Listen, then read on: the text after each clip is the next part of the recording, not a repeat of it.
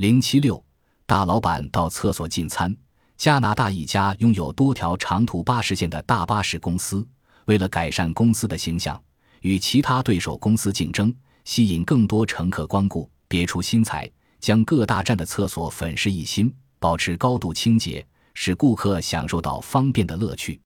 公司的副总裁约翰·芒罗带领公司其他职员轮流在各站厕所进餐，以向人们证明厕所的洁净全无异味，绝不影响食欲。约翰通知各大车站的站长，他每个月会突袭的到任何一个八站厕所进餐，因此希望各站站长注意保持厕所清洁。约翰的这一绝招果然奏效，各巴士站站长为博得好印象，无不着意加强厕所卫生工作。并把厕所新貌的照片寄给约翰检视，欢迎他随时莅临厕所进餐。约翰最惬意的一顿厕所餐是在温哥华一个巴士站厕所享受的。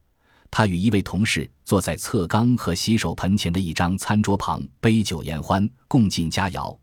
这些美食是由一家高级大餐厅供应的。经过这一番刻意的宣传，这家巴士公司的业务果然大有进展，乘客人数明显增长。而其中妇女乘搭数目增长幅度最大。